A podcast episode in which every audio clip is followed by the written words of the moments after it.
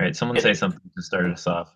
I actually want to ask, but there was some uh, there was some locker room talk before I joined about disco, and I wanted to hear what y'all were saying. Are, y- are y'all celebrating it? Are y'all dissing it? Oh, I Oh, love disco. celebrating. It's- It might be the best genre. I'm gonna just put that out there. The most fun genre, especially when you're like going out, dancing, things like that. I'm here for it. And and I would say that there are some more disco influences showing up in in the charts. I mean, new Dua Lipa, new Yeah. Weeknd, very very 80s, very disco. Dula Peep. Yeah. Hoping that like more like clubs and restaurants and bars start playing it instead of like I mean when you go out here, at least in College Station, it's like all rap music, like the same five songs, you know, rotated every four months, give or take. Do you Yeah. like know how to dance? Like do disco dances? Do you do like the things with your hands? Oh, I mean, I look like an idiot, but I have fun. But isn't there like a mm-hmm. specific like style of dance? I, I thought it was like very like rotate rotation based. Like a lot of a Also, lot like of moving side to side. Circles. you gotta wear like flashy shirts or else. Yeah, exactly. Oh, I'd get love to, to wear dress sequin cool. Shirt. Oh, You absolutely. do that, Dom. I do do that. Yeah. I got my All party right, so- glasses right next to me. So what do we want to start off with? I actually did some research this time. I have some I have some remarks prepared. Um, Oh, I think that they, I think they play well into Dominic's article though. Um, so I think that we might want to start with that. If you want to take us away, Dom. Okay. Uh, yeah. So I don't know if you guys got a chance to read the article I posted or not, but it's about um, something we, we touched on in previous podcasts that there's just a, an abundance of what the the the author so tactfully calls as uh, shit labels and shit music, and it's um just like oversaturating, I guess, the music market and music industry is just filled with all of these people just creating songs for no real i guess what he thinks is there's no real point to it. It's just artists. This is specifically for like techno music and like house music which is all made on like computers and stuff so it's easy to reproduce and just change one little thing and put it out as a new song. And he's saying this overarching trend in the industry that's overshadowing all of the good stuff coming out and uh, he calls it the age of peak shit. Um, so I thought it was an interesting article, and he he wants uh, artists to kind of fight back, even though he doesn't see any real clear way for the industry as a whole to be cured of this shit label apocalypse. Yeah. Well, it's also it's also that it's like actively harmful to the people who are who are making this kind of music because once you get into it, you're stuck in it because you make all this like bad music for like hundreds and hundreds of hours of bad music for like fake labels that are just like a couple of nouns strung together. yeah, the ones he put in the article were hilarious. Moon Moon Fork, Corn Tissue Recordings. And it's like you can buy record. I thought that was really cool. You could buy old records for less than five dollars. So it's like they're so poorly valued that you can buy them for less than you can as an MP, like an MP3 or uh, some kind of any kind of digital music file. So it's like, like some people, and I don't know if there's like really that much. I don't know if there's much of a point to it because it's like nobody's listening to it you don't have fans it's just like it ends up being like filler and i think this goes back to what we were talking about a couple weeks ago with like spotify where it's it's like spotify is creating your music taste and nothing stops them from just like like throwing in some like mass produced electronic song. It's kind of like the lo-fi hip hop beats. It's like you just listen to them and they go on forever and you wouldn't notice if they even just repeated a song. Yeah. because like you're not actually listening to the music you're just like listening to a sound. And so i guess that's that's useful if you're studying I mean, I think there's some like pleasantness to it. It's not all just like the worst thing ever. It's nice to have. I don't want to call it like a drone in the background, Yeah. but something just sort of soothing Um, but I think there's an art to making it. Uh, I don't know, better than just changing a couple of things here and there and creating a thousand tracks on the same like base basic like melody or formula. Yeah. Well, it's also it's also interesting that it's um the the other record this guy has made before was like why your friends don't buy your records. It's like artist development. You have to you have to you can't just like start throwing out music and self promoting because like people won't notice you. You have to go back to the go back to the basics and like think about it, learn, make your music good, and then you can start doing something and you won't get stuck in this like cycle of the shit labels. So it's like mm-hmm. it's like it's it's interesting that I don't know, it's just it's interesting to think about how how musicians get their start and how Right. like you can very easily get into a problem where you're making like junk food music. Yeah, Like no one's gonna listen to it. like he said in the article, everyone kind of starts there, but it's how Yeah. you market it and Yeah. sort of deal with that. That's that's like the key to Yeah. taking the next step or just staying where you are. Having lightly messed around with like music production, it's so easy to like throw together a loop and have something that sounds like a song. But I think it takes a lot of like humility to like realize that just because it sounds like a song doesn't mean it is a song and you like still have more to do. Yeah. Especially to produce something compelling. Well, it's like I have a camera, but I'm not gonna go make a short film and then upload it on Vimeo and send it to all you guys and be like, "Hey, like vote for me for a film festival," because I know it'd be shit. And like, and I know that I need to like really sit down and and work on it to to get Yeah. to a point where I could be like feel comfortable actually displaying it. But I think some So- people don't have that like hardwired into them. I guess. Maybe I Yeah, can. they just Uh, gotta make it. Dom? Yeah, no, that- that's all. Go ahead. I was just going to say, uh, maybe I can offer a counterpoint here, which is that I think it might actually be good for society as a whole that we have a lot of ass amateur artists trying things. Yeah. Because ultimately, the only way we're going to democratize art and get new, interesting voices out there is if we put the tools in people's hands and then just ask them to do it, no matter how good it is. That's true. and maybe it's all right that as a um, byproduct of increased democratization of music we've had increased shit posting right? Like uh, inevitably the more and more people that have access to making music the more and more people are going to be making bad music but also we also increase the probability that there are artists who are going to make music that you've never heard before that is really really good right? And we're all gonna riot in the streets because it's something we've never heard before. well, I, I, think um, you're right, but he he brings this that point up uh, in the article. He says this he found this artist who emailed him a few years ago, and he looked back into him, and he's he has a thousand tracks now over six years, which is just an insane amount of music. And he says that that's not like inherently bad, but the the problem is that there's no improvement. It's just like variation and variation and just endless variation instead of any sort of self-reflection and improvement and sort of evolving his, style and his his skills.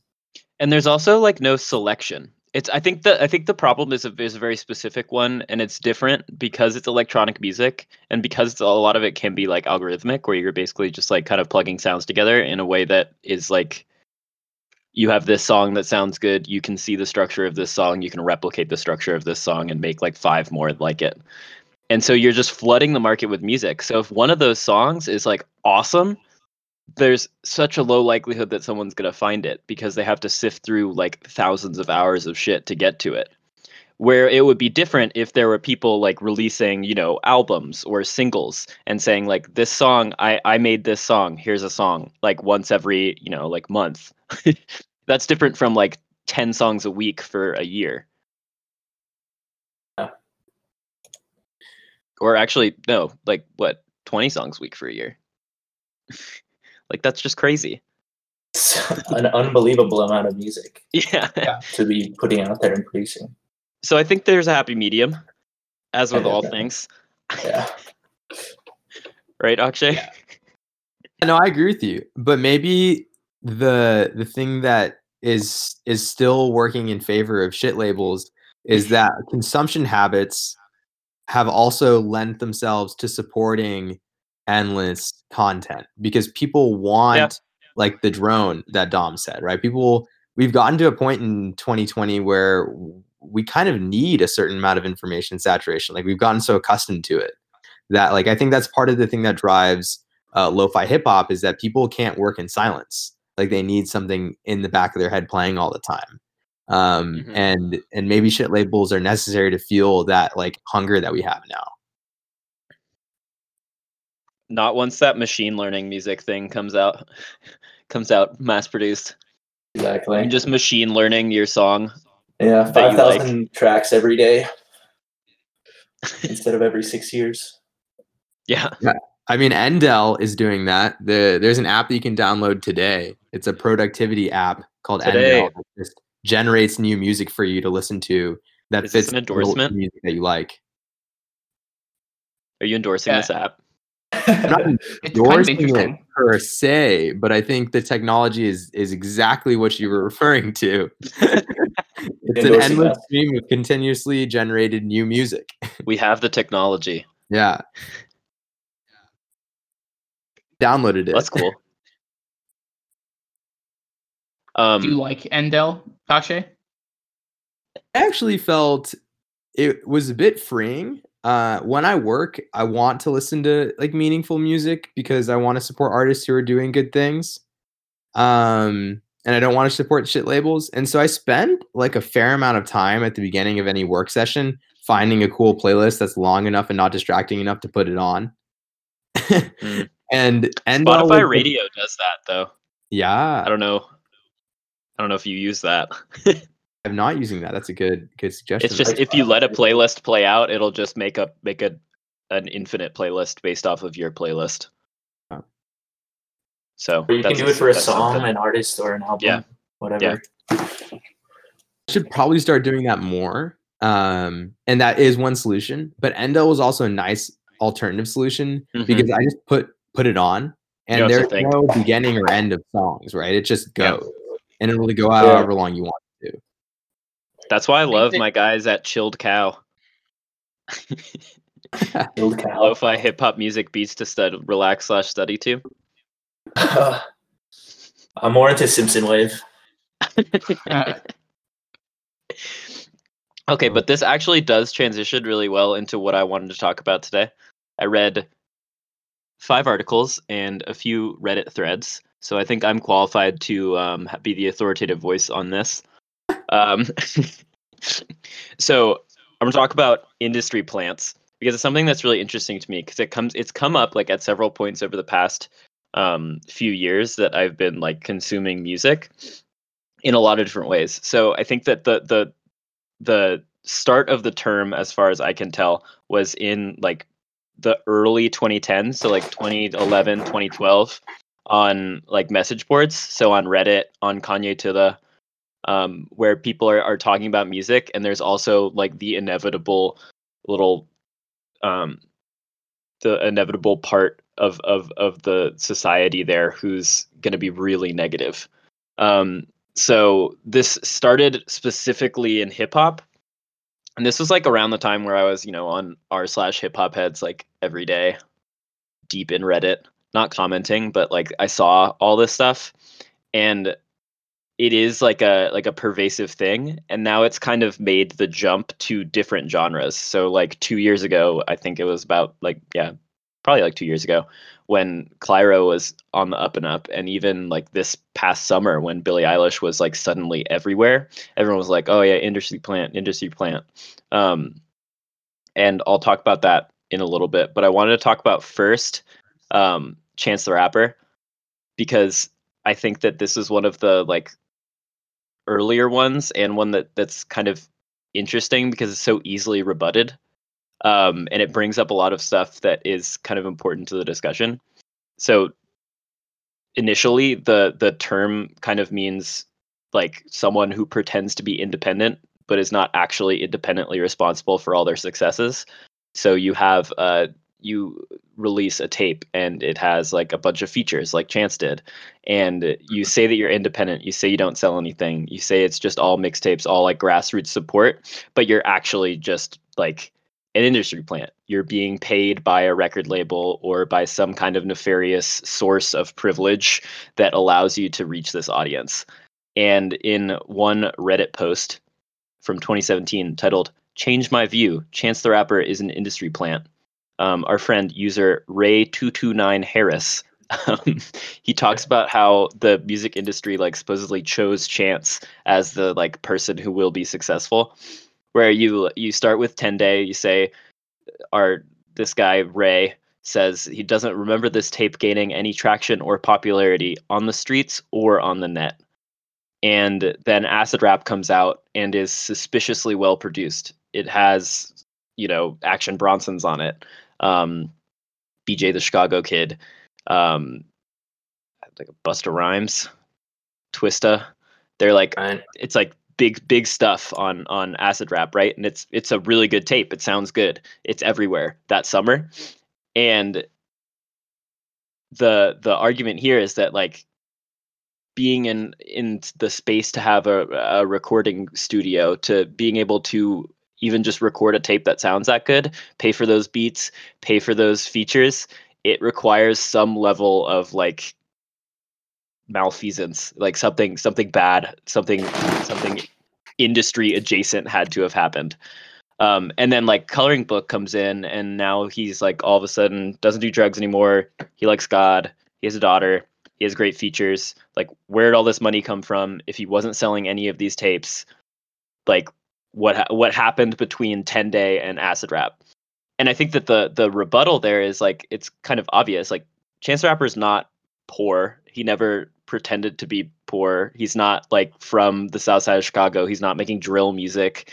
Like he appreciates the different things that make chicago's music so interesting and like gave rise to him and the the other kind of uprising of music coming out of Chicago in the in the 2010s.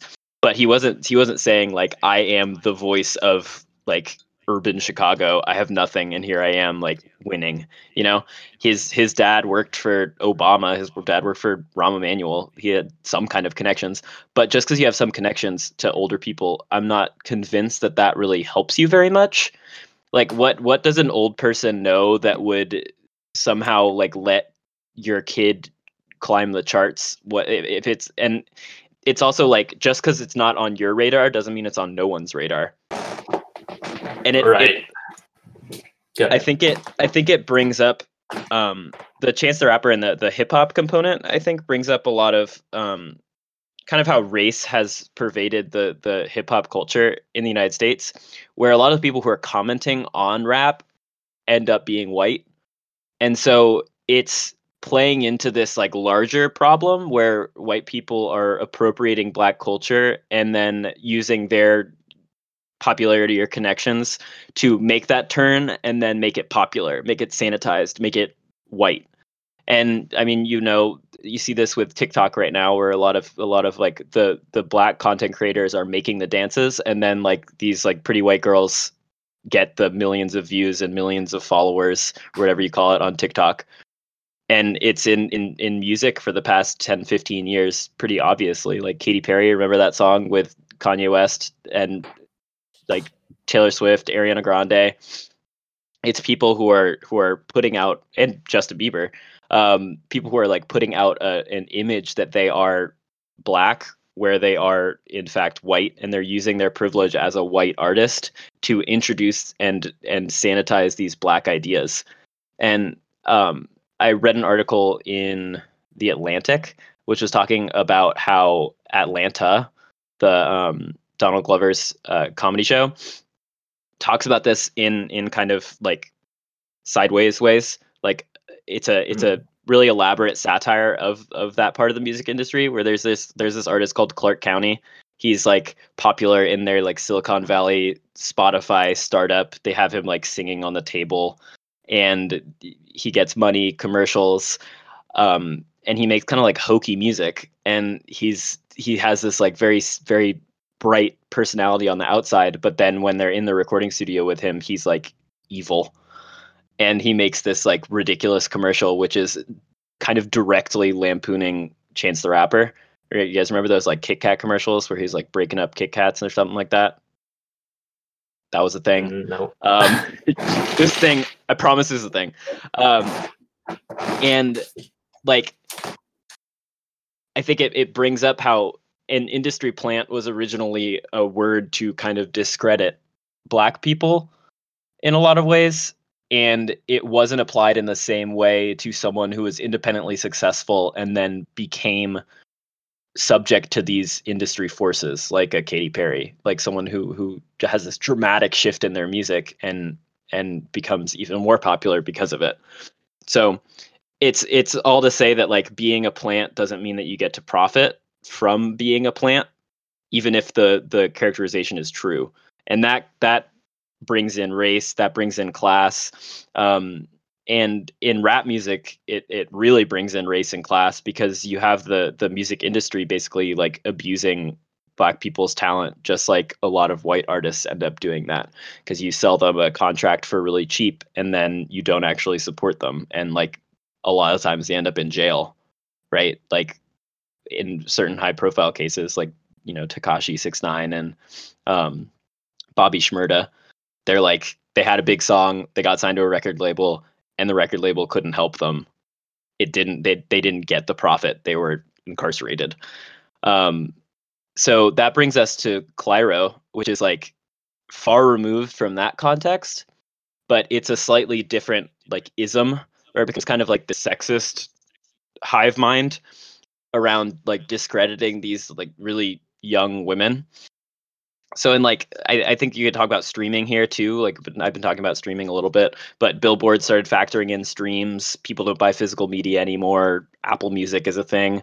So like views clicks become everything to both advertisers and to artists where advertisers are constantly trying to create this um, this image this viral thing that will that will like pop off. Like you're like baby nut like planters peanuts when they killed the planters peanuts guy. Mhm. like that completely manufactured shit that like everyone under the age of 30 like sees right through but it it still generates a lot of attention. And it's the same kind of thing that ends up in in in music and kind of collides with the the the limits of advertising. Like how can you have someone even if they are in charge of uh, an advertising firm even if they are in the music industry why why would you be able to instill them with so much power to just like randomly pop off a you know 20 million views or something like that i don't think that's possible because that and that's what that's what Clairo did. Like she was 17 years old. She recorded a music video for Pretty Girl. She's like in a you know sweatshirt, messy hair, mouthing some lyrics with a with some Apple earbuds in, um, and it got millions and millions of views on on YouTube. And she now has a you know an album um, by that. It was produced by that guy. What's that guy? Jack Antonoff. Yeah. Um, and so she's like, you know, made it. And immediately after that video came out, people start like looking into her, who she is. They look at her last name and they say like, oh, this her dad is a executive at Converse, which the connection isn't really totally easily visible. But apparently, he had been dealing with a failed concert venue in Brooklyn called Rubber Tracks. There's also one near it called The Patch, sponsored by Sour Patch Kids. So, like, clearly some weird shit's going on in Brooklyn, obviously. Um, but it didn't work. But he was still kind of attached to it. There was an interview with him in some magazine talking about like music industry. And so people are like, oh, look, he knows people in advertising, he knows people in music. He obviously like set Clairo up to become a star. And I think that there's a lot people aren't really thinking about that very critically because I I don't know a single like 55 year old man who could create a following where they would get people coming into concerts for their daughter who is just like mailed in this you know youtube video of her looking like she just rolled out of bed, like singing some pretty good bedroom pop. I don't I don't I don't think that we're giving like old people I think we're giving old people too much credit for what they're for what they actually can do. So I think that like it's a really interesting topic because it combines a lot of these of these forces within music like like the forces of making a ton of music like we were just talking about. What makes someone like pop off and become popular? Is it connections? Is being an industry plant bad if it is actually a thing? Or is it just a way to discredit people's accomplishments like certainly there are some fishy stories but that's kind of how things work. Like you don't get to be popular without some degree of luck. It's not like the most popular people are the most talented people in the world.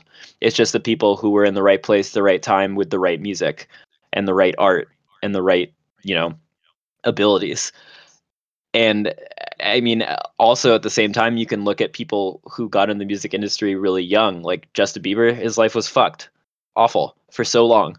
Um like Britney Spears currently being detained by her own family, like it's fucked. It's not like it's not it's something that like breaks children. And I don't know if I, I don't think that people are are these like you know nefarious deep state executives are going out and being like let's like pick these 17 year olds and like groom them to be superstars and then like everyone's just going along with it and it works that just that is not a that is not a convincing argument to me. And it like also just brings in all these other like isms and i don't think anyone's part of like a bin but people get accused of this just whenever they're successful. And i i kind of the summary of it is i, I don't think that you can just pay money and get a get a following. Like you can have something on you, know, you pay for like 100000 instagram followers but that doesn't mean that it's gonna you're gonna have engagement you know? It's always the next it's always something else and you have to actually have something to for people to latch onto to actually become you know popular successful Yeah. so that is my that- that's my rant the, the first thing that jumps in my mind, which I think is pretty funny, is uh, a- like a great example of not just being able to pay for success is uh, Rebecca Black's 2011 song Friday, which was Mm. Yeah. like explicitly a purchased, uh, like well produced song and well produced music video. she have, is like, an no industry reason plant like literally be popular, right? But like because she like I think that's a good a good example of like if the music's not good, it doesn't matter. Like she got clowned like too Mhm. hard. But I think that the the two things that are always are confusing to like modern day Noah about the industry plant calls are number one, like if it's good music, at some point who cares, right? Like Yeah. Aside from agree. someone copying or like exploiting someone doing, uh kind of outreach, right? But I'm thinking of like Billie Eilish when she's when she's and her brother producing like a kind of like new angle on pop that's like really receptive to a whole bunch of people. Like it seems weird to me that people would hold her existence or her family background against her. And number two, why do people get mad at the 17 year old? Right? Like yeah at the end of the day, if Billie Eilish is an industry plant, she's being exploited by a ridiculous number of people who deserve hate. Exactly. her. Like at the end of the day, she's in a room making this like catchy, depressing music. And like if anyone should be getting the flack, it's like if it's her parents, if it's the music industry, like fine, like take that anger and place it there. But like what And- is why are you trying to tear some 17 year old apart? And like with Billy with Billie Eilish, it's like if you're if you're gonna be like like if you're gonna if you're gonna try to I don't know discredit her in some way, I think the angle is not that she has industry connections. The anger the angle is that she is like sli- like appropriating black culture, like most white artists. Like the way that she talks, that is that's definitely not how she grew up talking. She's like fairly wealthy from L.A. Like you know what I mean? Yeah. Yeah. and it. so uh, I mean, there's there's there's bigger forces at play. Yeah. I don't know. I don't get uh, the anger of having connections and using those because every industry ever, that's how you Yeah. they can get ahead. That's how literally everything works. but it's Yeah. a it's a it's a curious case of like you know maybe displaced rage, like putting put and and how people have kind of like an unhealthy attachment to cultural figures in this in this society and economy where like if you listen to someone if you watch someone if you pay attention to someone enough you feel like you're a part of their lives but you're not. They never think about you. You're not their friend. Like it's the same thing with politicians. I actually think like a they appreciate moment- you as a fan but it's it's not you're not going to be directing what they do. And i think people get mad at that. And people that kind of makes people look for something that's wrong with them as a person. And you forget that they're a person. It's depersonalizing. Yeah, I think that the one thing that I thought was interesting about this is like personalizing the the heroes that we have was something that we all had to face in some way or another when the whole Drake ghostwriting scenario like played out.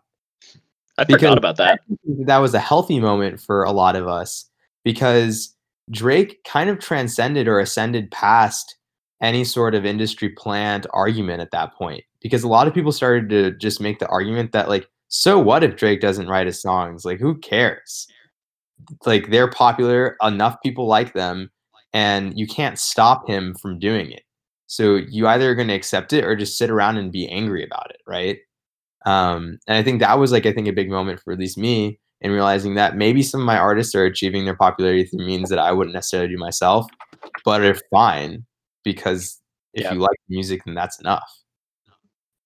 Yeah. Well, it's also it's also I think that you could connect it to kind of Americans' connection to corporations and how like a lot of the time corporations are like trying to be our friends. They're trying to outreach to us. They're trying to connect with us. But their motive is not to, you know, make us feel good. Their motive is to create content for you to consume and pay them. And I think that sometimes people say that like you're a sellout and I think that the sellout idea in indie music comes into it, it collides with that where it's like what's better to sell out to work with the you know like the man like corporations and make a shit ton of money and still make good music? Or stay honest and do like run your race do your thing and never make as much money never reach as many people never get in in as many people's spotify playlists and um, but still make still make good music. I saw a um, a political analysis where it was talking about like like um, you know the fu- the future of the progressive left, where it was like, do we want to be like um, I forget it was like the the lead singer of Pavement, um, or do we want to be like the Smashing Pumpkins? And it was like that was their argument. They're like, we like the progressive left should sell out and should build a coalition because they'll they'll be much more popular electorally that way. And they'll actually get the success that they want versus just kind of languishing as a as a faction kind of like like a lot of the most well respected but kind of least heralded in their time like indie rockers.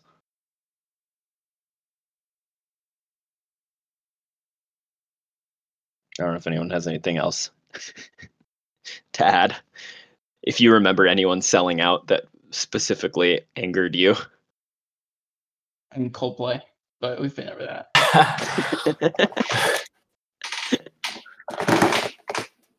And honestly, having listened to it one more time, I think Akshay's Akshay's take is even better than mine. So I'm I'm probably gonna pivot to that from now on too. I think this ties if I have your, your the- consent, the- Akshay. what were you gonna say? If I have your if I have your consent to to parrot your uh, hot take. Absolutely, go for it, buddy. I think this all ties into the there is no ethical consumption under late capitalism uh, mantra. Yeah. uh, because like if you really try to find one artist who has done everything correctly and has made their way to the Yeah. spotlight under the most you know obtuse and you know elbow grease way you're gonna find very few artists and so i think just kind of accepting that, that there is gonna be some sort of luck and um, we're all just kind of subject to the the forces of nature to some degree. That that's good, and then you can start enjoying music again. but like the the the sad thing is that that's not a very compelling argument if an artist was going to come out and just say that and was like yeah you know what i couldn't have done this ethically even if i tried like fuck it i'm to get my million dollars. Because people will just like attack you and say like your music isn't genuine you are you are part of the problem. And then that like hurts you as an artist to feel like you're not being taken seriously. And i think that happens to a lot of pop artists where once they get to a certain level they feel like they feel like they're discredited and they're they're they're kind of pigeonholed. And I mean, you see this in movies too, where you get like big franchise actors and people see them as one thing when they actually like got into acting for something else entirely. They would like a lot of people in the you know the superhero movies didn't start in superhero movies. They're not there. They're not actors just to be in Marvel movies for the rest of their lives. And I think a lot of like pop artists are kind of act like that at least where then they like have a you know going back to your roots album which is just them like going back to you know normal white person music like taylor swift like miley cyrus justin bieber's doing whatever he's doing yummy Oh, um, but it's it's it's interesting because it's like there's no way no way out i don't think because I really don't think you could just come out and say like no ethical consumption under late capitalism. Like fuck you guys. I'm gonna get mine. I wish I, I could. I'd, I'd rather have the acknowledgement yeah, than not. But I, Well, you I agree. I think hit that, on Post Malone and the Chainsmokers though, because both of them have come out and said that in some way or Uh, another. people hate people, people hate the Chainsmokers though. yeah, but they just make bad music, so I don't. That makes it. Like, when someone makes bad music, I feel like I have a, a want to like shit on them with anything at my disposal. So I guess if you're making bad music, there's less of a I don't care as much if you come out and say I made this bad music in a potentially non-ethical way, but I don't know how I'd have done it any other way. But Post Malone makes good music. That's my Yeah. hot take. I argued this to Akshay a few weeks ago. I- I'm like mostly on board. I'm behind. fun I'm behind fact. him. TikTok is like serious. The the TikTok unit, the like hive mind is fairly convinced that Post Malone is going to like die of an overdose, and so they post all these videos of him like Yeah. performing on stage. They And they're thought he was, like, is fucked up." to this man. Yeah. it's like he's performing. I don't know. Into his music? dancing weird. Have you been to a concert before? Like people kind of get into performing. it's a pretty like whole body experience, I assume. But I always I think that's funny whenever I come across one of those videos. Yeah. Was in the the video Thom Yorke like wiggle dancing on stage and be like, yeah, this guy's about to Yeah. die. yeah. I don't know. Um, I want to. I wa- also want to talk about the new Fiona Apple album, which got the first ten on Pitchfork in ten years, um, since My Beautiful Dark Twisted Fan- Fantasy, um, and before that, ten years before that was Kid A. So, it's a monumental achievement in Pitchfork history, which we have our our storied history with Pitchfork history. Um, but I think it's Im- it's something important, no matter how you how you look at it. Like Yeah. in music in the past week, because I think it also like reached a critic like it reached like a critical consensus faster than I've seen like anything in a long time. Where like all of a sudden people on Twitter were like, "Oh, listening to the new Fiona Apple," or like we're like fetching the bolt cutters, you know, like it was everywhere, and like all the reviews were good. Yeah. and the backlash took a while. My uh man, I don't I, I like I don't want to this I feel kind of stuck having said that like I don't like calling things industry plants because I think that what I'm about to say is like an adjacent argument to that. I think it like discredits the artist for producing a good album. Like I'm like taking away something they've earned in a weird way, but I think Pitchfork gave that score in like a clickbaity way. And I hate Oh, a hundred percent. Yeah. I hate that because I hate that by saying that I take that away because I think that if somebody gives you something like in exploitation of you, you should take it and run with it because like at least you mm-hmm. got that. But I, I hate that in order to like combat Pitchfork, like one man versus the world kind of thing, I have to take that away and be Well, like, I think- "Nope, not a real ten. I I'd say I'd say two things to that. One, um, yes, Pitchfork definitely artificially changes their scores, and they know that getting a ten, that giving out a ten will drive traffic in like an extraordinary way because they do it so little. They never give they like very rarely give albums above a 9. And so to like randomly have this like 10 out of 10 fully perfect album like coincidentally 10 years after the last one, 10 years after the last one, it's it's a little fishy, right? Um and it's definitely like kind of a stunt. But I think the the second part of that is that it is a legitimately like it's a good album and I think that they they a lot of the time they bring in um, the context in a lot of ways where where it's it's kind of based upon their their narrative this is the culmination of something. It's the same way with my beautiful dark twisted fantasy where where you had you know kanye was on an island like like bringing people in in secret to record verses for his album after he got up on stage and did that to Taylor Swift. And so it was like him grappling with himself in a way we hadn't really seen. We'd seen Kanye be like a braggadocio, we'd seen him talk about his mom, talk about his feelings, but this was like rock bottom. Um and dropping that album, everyone was like, yes, like this is it. This is Kanye West this is the narrative that we have of his life. Here's where he is with it. And i think that they're treating fiona apple in the same way because she releases so such such little music. Um and so it, it's it's like her honing her craft changing her music in a way that is interesting to the listener. And you have to include that that context along with the context of how pitchfork treats albums how they how they give scores because it is it's like I, I can't imagine that not a single staffer independently gave it less than a 10 no way. I'd like to see the vote totals because that's a, that should be impossible. There's no way that every single staff writer who votes for the for the the review was like yes perfect album perfect album perfect album all the way down the line. I don't think that's that's possible with a with a group of people that big. Because Mm. you know there's some contrarian there. So it has to be like juiced a little bit but i think that it is still a, an achievement and i think it's a really good album and i'm curious to hear your thoughts on it on its on its merits rather than just the you know well we already talked about this but for for the others my my my take on it is I love albums that are like albums. Like it's everything you wrote was for like the album and wasn't like designed to produce like singles or hits. It was like you made this piece of because I think that's rare nowadays. Yeah. Um, so I like it for that fact. That being said, I think that it comes across as a little bit too like performative for me. Like it it scratches whatever part of my brain like musical theater hits and I think for that I don't like it. It feels a little bit too. I don't know. I don't know what the right word is.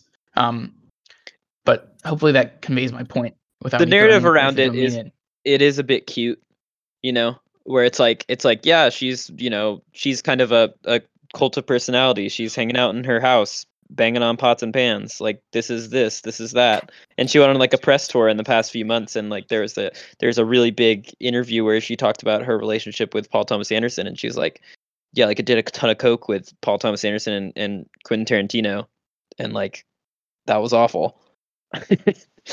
Yeah. And so there is there is like that degree of like build up Yeah. Sonically though, it was it was a pretty solid album. Like I- I just I wish Yeah, it was a I little like bit it. more. I don't know. yeah that's valid what did you think Music- akshay Yeah, I got I got two things on it. Um, one to broaden the critical reviews past Pitchfork. Of the 19 reviews that have shown up on a review aggregator called Album of the Year, 11 of them have been straight hundreds. yeah Um, Like- there's no way right but maybe it is that good Yeah, well, maybe some people don't want to go against the. yeah Yeah, you have people like bandwagoning, and then the contrarians, and there's it's hard to find the middle once all of the reviews are out. You don't want to Yeah. be the one person who to give it like a, a six and a half or something. Like a cool game. You're not theory. like a yeah. It goes back to like the clickbait th- thing too. Like clicks are king now. You need to be either like Yeah. on board. Nobody's gonna care if or people. but are you gonna think that you're- dri- that would drive someone to give it a negative review. Right. But I'm saying there's it's hard to be like in the middle on something. You, Yeah. You can't be like, oh, this is pretty good, you know, Yeah. seven. It has a, a bring in the 100 on Metascore. yeah. Straight 100. I mean, I think there's I I want to hear Akshay's second point, but the I think there's also a weird space where when people are looking to review an album, you almost enter like a separate type of music listening, where this album might be, for example, like the perfect album for a music reviewer who's writing a music review, but it might not be the like we're talking about two different things, and that's almost where like our misunderstanding comes from. Like, Yeah. I wouldn't give it a ten, but that's because I'm not writing music review and I haven't written hundreds of music reviews and listened to hundreds and hundreds of albums and tried to like digest them in this critical way. Yeah. Or maybe you come across this as one of those people and you're like, oh, perfect. This is it. This is what I've been looking for. And like once you've seen the reviews, you can't forget that. You can't just divorce yourself from that. Like it's not like it's not like they put all these music reviewers in a room in like separate rooms, told them to listen to the album. We're like, what are your thoughts? Give it a score. Like, can't look at anything else. It's there's the there's the there's chatter, and there's like in your mind you set it up to be good or bad. And if you set it to be good, sometimes you set it up to be bad uh, in your mind as well because you want to be contrarian. You want to say like, you know what? not as good. You want the attention, stuff like that. Um, what was the second thing you wanted to say, Akshay?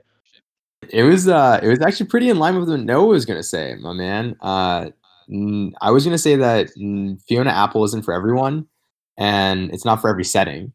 And Yeah. I think when I first put on Fiona Apple, I was just kind of like sitting and getting some work done. And I was like, ah, ugh, so much lyrical density and, and intricate musicality. And like my brain hurt. And then I re listened to it while like on a drive and it started to come together more. And I think Fiona Apple is maybe in that perfect sweet spot where her songs are just catchy enough and engaging enough for the average bear to want to listen to her, but just complicated enough where like every music critic's going to want to take her apart.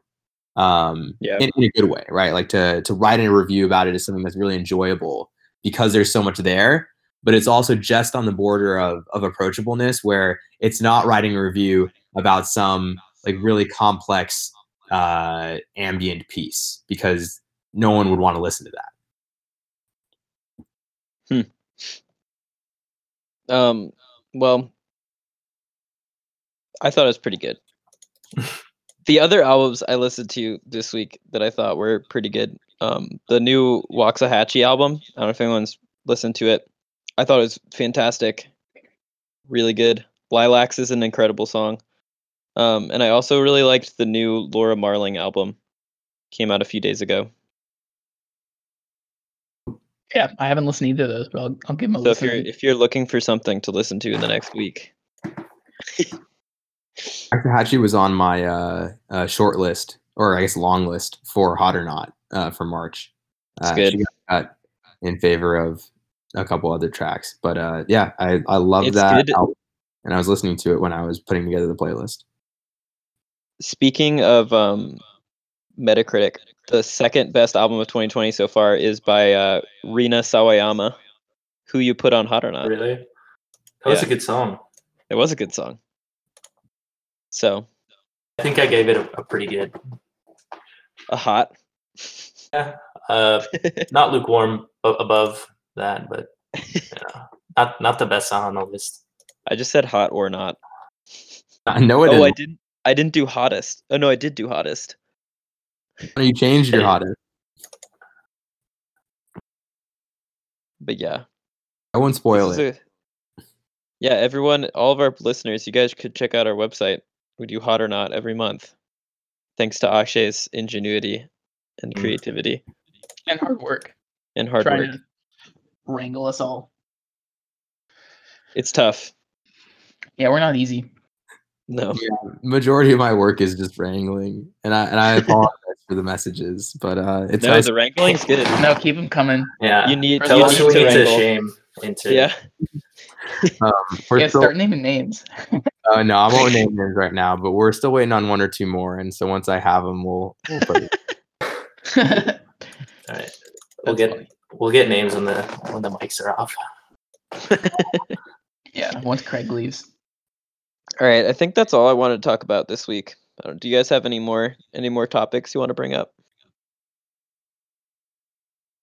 I uh, I'm good. I think that in the future it could be an interesting discussion to dive into the differences between a solution like Endel and a solution like Bronze, um, which is another algorithmic music generation uh, tool. Um, You should do some research.